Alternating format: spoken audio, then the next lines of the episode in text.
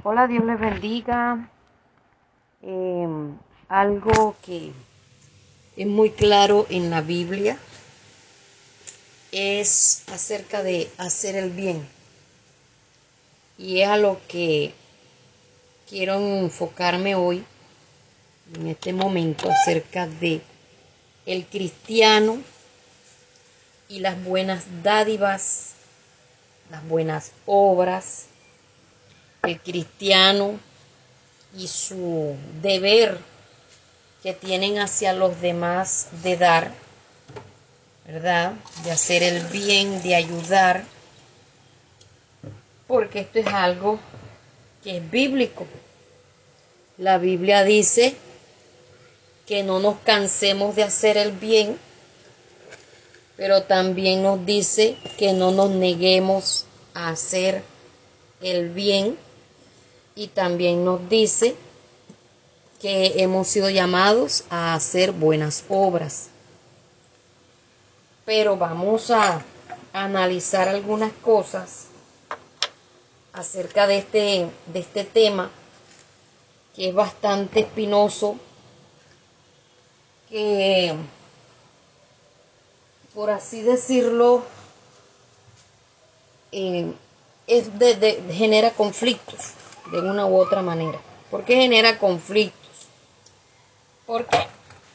Porque cuando nosotros miramos que todo texto tiene su contexto, nos, nos, damos cuenta que la Biblia no nos está diciendo haz el bien sin mirar a quién, porque eso es algo que se han inventado, haz el bien sin mirar a quién, o haz el bien sin ver qué hace o qué no hace esa otra persona. Si usted ha analizado el, el Proverbios 3:27, ahí hay dos requisitos, dos requisitos fundamentales. Y que también me gustaría, antes de analizar los dos requisitos fundamentales que habla la Biblia, me gustaría que escucharas en YouTube el video de nueve tipos de personas que no deberías ayudar. Nueve tipos de personas que no deberías ayudar. Y ahí te habla eh, prácticamente de un perfil psicológico que tienen unas personas a las que no se deben ayudar y que prácticamente se aprovechan como diría el chavo, de tu nobleza. Cuando tú eres una persona muy generosa para dar, como dicen algunos, muy manisuelta, te llueven los amigos, porque saben que cualquier cosa y a la hora que ellos lo necesiten, tú les vas a ayudar. Entonces, vamos para mm, manejar un equilibrio en cuanto a, a quienes debemos darle. Vamos a proverbios, ¿verdad? A proverbios, vamos a lo que dice allí la Biblia. Proverbios 3:27. En primer lugar nos está diciendo, no te niegues a hacer el bien pero si tú te quedas ahí a hacer el bien, sin haber coma, ya en el texto, tú puedes decir, no te niegues a hacer el bien a cualquiera, ¿verdad? Pero el texto no, no, no nos está diciendo que nos quedemos ahí, el texto continúa y la coma está al final de una frase que dice, a quien es debido, a quien es debido. O sea que hay que mirar a quién se le debe dar, a quién se le debe ayudar. ¿Por qué? Porque cuando tú regalas algo, tú estás sembrando, tú no estás ofrendando tú estás dando, por así decirlo, una siembra, porque cuando uno eh, dona, regala, da algo, uno está eh, prestándole a Dios, porque la Biblia dice que a Jehová presta el que le da al pobre. Eso no quiere decir que cuando tú das algo, estás queriéndole decir a la otra persona que ella es pobre y que tú eres el que el que mandas la parada, que tú sí tienes plata, que tú sí eres rico, que estás en mejores condiciones que esa persona, no, porque eh, tú puedes que tengas algo y ella tenga otras cosas, ¿ya? Entonces, em, te sobran de pronto unas cosas y que aquella persona la necesita. Yo soy de las que pienso que si algo tal vez no lo necesite en el momento, que ya no lo voy a usar para otra persona lo necesita. Yo soy de las que pienso así. De, eh, podrán decir que soy acumuladora, pero me gusta como, por ejemplo, las tapas que ya no tienen, no tienen olla. Eh, me da dolor echarlas en la basura. Una porque hay momentos en que hay un evento y aparece una hermana con una olla y me dice, pastora, esta, aquí traje esta olla pero no tiene tapa y pan aparece la tapa aquí.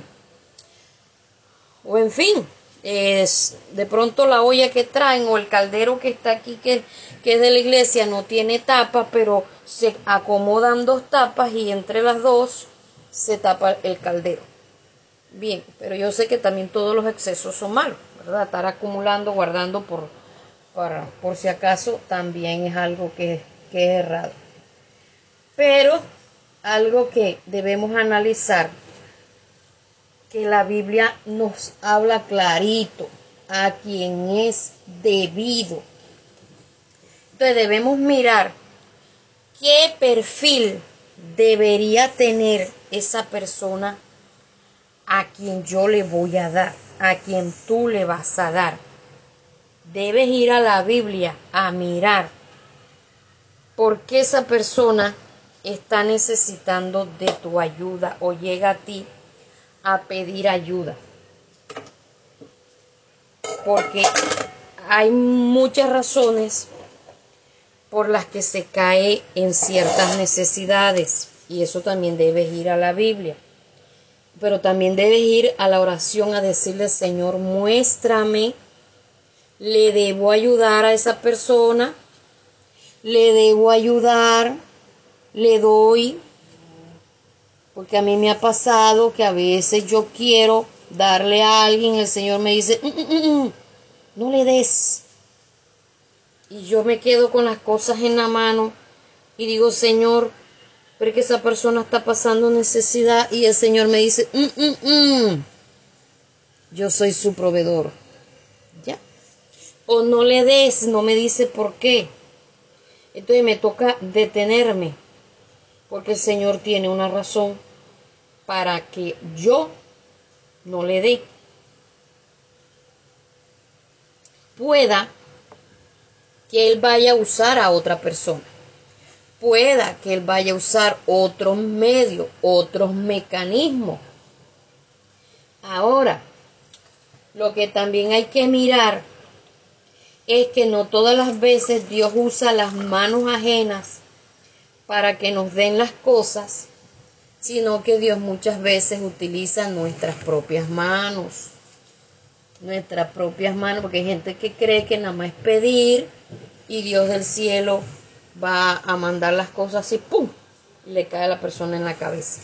Ese cuidado debemos tenerlo en el que siempre debemos estar preparados para hacer cualquier clase de trabajo y debemos eh, mirar de qué manera también nos, nos podemos y nos debemos ganar las cosas que necesitamos lo otro, cuando Jesús fue a multiplicar los panes y los peces en esa situación que había una dificultad, una necesidad, Jesús le dijo a los discípulos, ¿qué tienes en tu mano? ¿Qué hay? Si no hubiera habido nadie que hubiera tenido panes y que hubiera tenido peces, no recuerdo ahorita la cantidad, no hubiera nada que, que, que Jesús hubiera podido multiplicar. Él lo multiplicó porque había alguien que tenía. Entonces, eso es algo que debemos siempre, siempre tener. En mi etapa de la cuchara alta, esa fue una etapa que le pusimos el nombre de la cuchara alta, en el que Dios nos estaba procesando. Habían veces que la pila de ropa llegaba al techo, la ropa sucia. No teníamos para bañarnos, no teníamos para lavar la losa, o sea, el jabón. No teníamos para lavar la ropa interior. En fin. Y empezaba a orar al Señor, Señor, mira esa pila de ropa, yo nunca he sido amante a amontonar la ropa sucia y entonces empezaba a orar al Señor cuando de repente llegaba alguna vecina y me decía, vecina, mire, para que me haga el favor, me la arregle las botas este pantalón, para que me haga el favor y le pongo una cremallera, en fin, llegaban dos, tres cosas por arreglar o a veces una y ahí con eso compraba el jabón que yo más detestaba, que era el jabón azul. Entonces, eh, y yo en ese momento era feliz con mi jabón, porque podía comprar dos, tres panes de jabón y podía lavar toda la ropa. Bien, entonces yo, yo me daba cuenta de eso, que si Dios utilizaba en esos momentos mis manos para trabajar. algo que la Biblia dice, que el, perezoso padecerá hambre. Entonces tú tienes que mirar a ver si esa persona está pasando necesidad por perezoso. Tienes que mirarlo. Pero no es que tú lo mires con tus ojos humanos, porque a veces las apariencias engañan. No todo el que tú lo ves así, como que es flojo como hoy día que se, se mira a los que están frente a un computador o con un celular como perezoso y a veces ellos están trabajando hasta más que, que el que está tirando machete, que el que está tirando pala y están ganando más. Ahí hay un desgaste que no es físico, ahí hay un desgaste que es mental, porque hoy está muy de moda el trabajo a través del internet. Bien, pero el que no sabe llega y critica. Porque, y dices, pero fulano es flojo, se la pasas ahí pegado en el celular o en el computador. Bien, entonces analizando eso, llevémoslo a la oración para que sea el Señor diciéndonos si le debemos dar o por qué razón no le debemos dar. Ahora, ¿tú crees que es lógico darle también a un disipador? ¿Quién es un disipador? que le llega la, digamos, el sueldo, pan, pan, pan, se van a restaurantes de esos cachezudos, em, piden comida a domicilio y todas las pompas, pero al día siguiente no tienen para comer ni arroz con un huevo. Entonces quedan pidiéndole al vecino. Quedan muchas veces fiando en la tienda y al tendero no le fía más. Oye, ¿por qué razón el tendero no le fía? Eso también hay que mirar. ¿Por qué razón no le fía? ¿Por qué razón ningún hermano ya le presta? Porque ya lo que tú no sabes es que ya le debe a todos los hermanos. Por eso siempre aconsejamos cuando usted no tenga capacidad de pago, no pida prestado, no pida fiado, para que usted no quede en no quede mal, no quede en esa situación ni circunstancia. Entonces tenga mucho cuidado con el manejo de su dinero. Ahora también, eh, a veces somos condolidos con los hijos de los vecinos. Por ejemplo, yo tenía una vecina que todos los días mandaba a pedir fósforo, todos los días, todos los días. Usted sabe, cuando uno regala fósforo, pues no regala un solo palito. Yo regalaba varios palitos de fósforo y bueno, el día siguiente otra vez, hasta que un día le dije a a uno de los peladitos, ay tu mamá porque todos los días manda a pedir fósforo. Además yo le mando a ella varios palitos de fósforo. Eso no sé si es para prender la estufa, porque decía que era para prender la estufa. no se los va a gastar en un solo, en un solo día y ella está viniendo todos los días. Ay, no, lo que pasa es que mi mamá los usa para prender el cigarrillo. yo, ¿qué qué? Niñito, dígale a su mamá que aquí no mande más a pedir fósforo. Porque el que tiene su vicio que se lo coste. Además de eso, yo diezmo. David diezma. La plata es santificada con el diezmo. Oramos por la cuando vamos a ofrendar, cuando vamos a diezmar. Esa plata santificada. ¿Cómo va uno a darle para que eh, eh, de los fósforos que uno tiene o para que la persona compre fósforo, para que fume tabaco, para que fume cigarrillo? ¿Cómo va a dar uno de lo que uno tiene para que esa persona tenga dinero para ir a ver, a, a parrandear, a sinvergüenciar, a, comprar este eh, drogas, cosas así por el estilo. Mamás que sus maridos son unos, unos viciosos bebedores o drogadictos y ellas están ahí con el poque peladitos ahí aguantando necesidad y ella tampoco sale a trabajar ni a hacer nada, hermano. Nosotros no podemos participar en pecado ajeno. No podemos participar ayudando a personas, así sean nuestros hijos, nuestras hijas, para que tengan más dinero para ir a sinvergüenciar, para ir a parrandear. Usted y yo arrodillado o como usted ore pidiéndole a Dios que le provea, que le supla y apenas le llegó la bendición, parecen unos chulos que de una vez caen ahí, ahí a, contar unas historias tristes de que están necesitados y usted corra, dele, corre y dele. No, no. Por eso la Biblia es clara. Debemos darle a quien es debido. A quien es debido. O sea, esa persona no debe ser cualquier clase de persona. Debe tener unos lineamientos bíblicos para que usted le dé ahora otra cosa. Esa persona está pasando necesidad no porque sea perezoso, tal vez esté pasando una disciplina de Dios, Dios le quiere enseñar a confiar en Él, a depender de Él y usted llega y se pone de más bueno que Dios a siempre estarle solucionando las dificultades económicas a solventarle cualquier situación.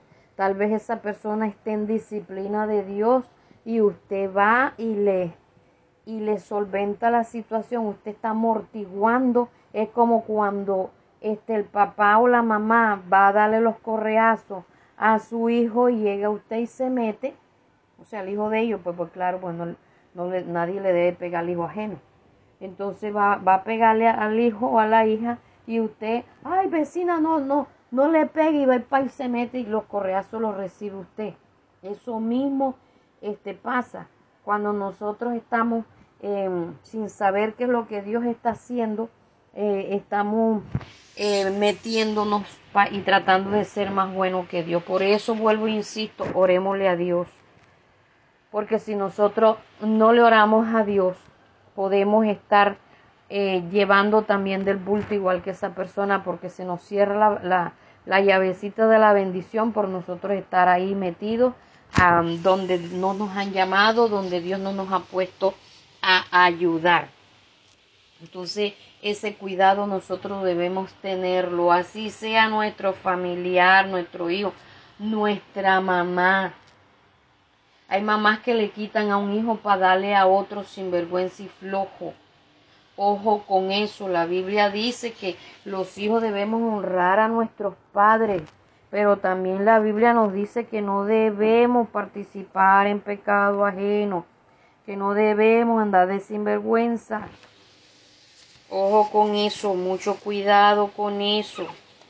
Ahora también la Biblia nos habla no solamente a quien es debido, sino cuando tuvieres poder, o sea, la capacidad para hacerlo. Ay, no, es que yo, si llegan y yo, nada más está el plato de comida mía, yo dejo de comer para darle al otro. No, hermano. Si es posible, parta, un poquito para cada uno, sí. La comida compartida es muy sabrosa, muy deliciosa. Eh, la comida compartida es, eh, o sea, es como si uno se llenara más. Pero a veces no tenemos la capacidad de poder ayudar a otra persona, o sea, no tenemos cómo hacerlo, entonces vamos y pedimos al otro vecino, ay, mire, para darle a mi hermano, para darle a mi hermana, para darle a mi mamá, para darle a fulano, ay, que menos. O sea, hay que mirar, cuando usted no puede, no puede. Si usted, por poner un ejemplo, usted lo que tiene es para pagar una deuda de servicio de luz. Esa plata no es suya, esa plata es para pagar un servicio. ¿Y qué pasa? Que a veces esa persona que le dijo que le pagaba en la tarde, que le pagaba el día siguiente, llega y le queda mal y usted queda entonces pidiendo para poder costear el, el pago de su servicio público o alguna otra cosa. O sea, usted tiene que tener la capacidad de poder ayudar mirar si puede hacerlo. Si usted por poner un ejemplo lo que tiene es la plata del diezmo, la plata que a usted le prestaron, que un hermano, un vecino, la mamá, quien sea, le haya prestado, usted no tiene por qué coger esa plata para ir a ayudar a otra persona porque esa plata a usted no le corresponde, no le pertenece, a usted le confiaron ese dinero. entonces usted tiene que mirar, usted tiene que mirar. Hay, hay esposos que son muy dadivosos, muy generosos para con los de la calle. Le dan a los de la calle y ponen a padecer necesidad a su familia, a su esposa, ayudan a las hermanitas de la iglesia, a los hermanitos de la iglesia para figurar, para mostrarse como muy dadivoso, muy generoso y resulta que su esposa, sus hijas están pasando necesidad en la casa y sus hijos mirando, ajá, la plata pasó de largo, la esposa, para la plata pasó de largo, ajá, ¿y esto qué es? ¿Quién es el hijo? ¿Quién de verdad el hijo? ¿Quién el cónyuge? Ya. Entonces, cuando nosotros vayamos a dar, miremos también que no sea por jactancia, otro cuidado que debemos tener que dice la Biblia, que no sepa tu mano derecha lo que hizo tu izquierda. Porque damos un comino y ya decimos que dimos la magia y que dimos hasta la, un bulto de, de, de, de arroz, que dimos no sé qué. Así digamos que nada más lo que dimos fue el comino. No nos corresponde a nosotros decir, es que yo le di. Ese vestido que tiene, se lo di yo. Ay, hermanita, cómo le quedó de bonito el vestido que yo le di. Eso es un error. Guardemos silencio. Si esa persona desea contarle a los demás que usted fue quien lo quien se lo dio, que lo diga ella, pero usted no.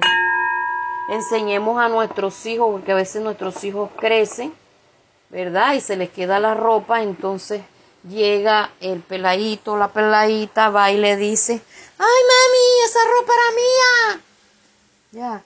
Entonces usted enséñele que ya esa ropa ah, no le queda y que por eso la va a regalar y que no vaya a hacer pasar pena al amiguito diciéndole que esa ropa era de él. Cosas así por el estilo en el cual necesitamos ser muy cuidadosos, muy analíticos de a quién debemos dar porque todo texto tiene su contexto en el cual se, se, maneja un equilibrio para que las cosas no las hagamos de manera desmedida, de manera equivocada y que de verdad traiga bendición para nuestras vidas. A veces sembramos en terrenos equivocados. Equivocados. Conocí el caso de un de un varón en el que el pastor de él, Dios lo estaba bendiciendo, ya, em, pues, como digo yo, y dicen mucho, pues conocen la, la gloria, pero no conocen la historia. El pastor estaba saliendo ya de su, de su prueba y Dios lo estaba bendiciendo y le estaba entrando bien, un buen dinero. Entonces un día le dice una oveja, pastor, mire, por allá hay un pastor que es amigo mío y está pasando necesidad. Yo quiero irme para allá para ayudarlo con mis diezmos, porque prácticamente pues usted mis diezmos no es que los necesite porque usted le está entrando bastante plata. Yo quiero irme para allá. El muchacho tenía un, un taller de bicicleta y había llegado a que ya tenía un almacén de repuestos de, de, de, de todo lo relacionado con bicicleta. O sea, ese muchacho ya le estaba yendo súper bien.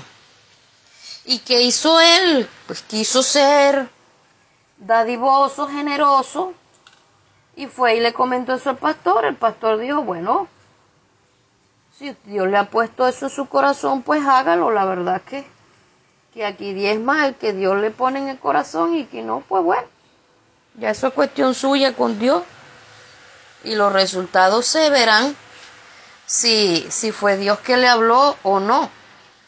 Bueno, el muchacho se fue y de un momento a otro el muchacho perdió el almacén de, de repuestos y quedó hasta sin taller de, de bicicleta y le tocó, o sea, él, yo lo, lo había conocido a él en un pueblo pues, y después lo volví a ver en Valledupar. Y el muchacho ya después tenía el tallercito en la casa porque lo volví a ver en el barrio donde nosotros estábamos viviendo. Después porque el, el pastor me comentó, ese muchacho llegó a tener plata. Entonces esas son cosas que, que debemos tener mucho cuidado, porque a veces estamos sembrando en terreno ajeno.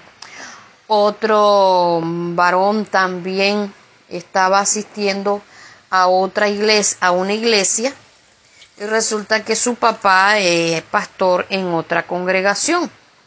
Ya, pero quien se lo ganó para el Señor, pues no fue el papá o allá la iglesia que trabajaron para que que él se, se convirtiera al Señor, sino donde él estaba congregándose. Bueno, eh, como siempre digo, pues este es un trabajo en conjunto. No es que este me ganó y este que no, que tal, que. Bueno, de todas maneras, el muchacho dijo, le dijo al pastor, pastor, mire, mi papá está pasando necesidad, yo me quiero ir para allá, porque yo veo que usted le está entrando bastante plata y mi papá está pasando necesidad, yo quiero irle, irle a ayudar con mis diezmos, yo sé que usted enseña y, mejor que él, usted me puede profundizar más en la palabra que él, pero ajá, mi, mi papá, usted sabe, es mi papá y yo quiero ayudarlo.